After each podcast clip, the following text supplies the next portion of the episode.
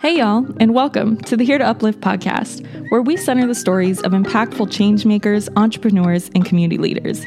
These powerful stories from all the amazing guests featured here inspire us to have more meaningful conversations and ask bigger, better questions.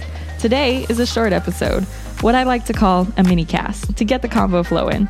I'm Lolo Fisher, your host, lover of all things wellness, healing, and women's empowerment, and I would greatly appreciate if once you listen, you also show your support by liking, subscribing, and sharing this podcast with a friend.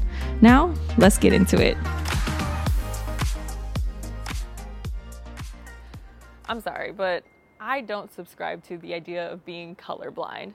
I don't see color.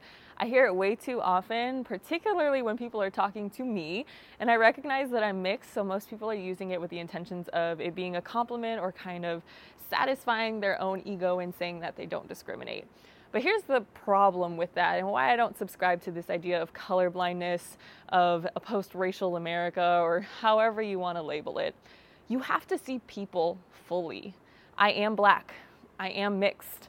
I have a lot of layers to myself of who I am. We can throw in lots of terms when you talk about social justice and intersectionality and so on and so on and so on. But without the terms, my point is that I need you to see me.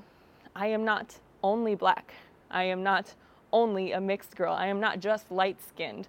When you don't see color, you don't see who I am fully. My experience as a black woman in the United States is very particular and unique to me, and at the same time, it shares a lot of qualities with other black women in the United States.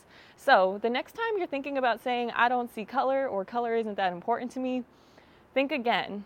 Who are you talking to, and what is your point? Because you don't want to erase somebody's experience of their color, their race, their culture out here in America or wherever you are by saying that you're colorblind. I don't subscribe to it.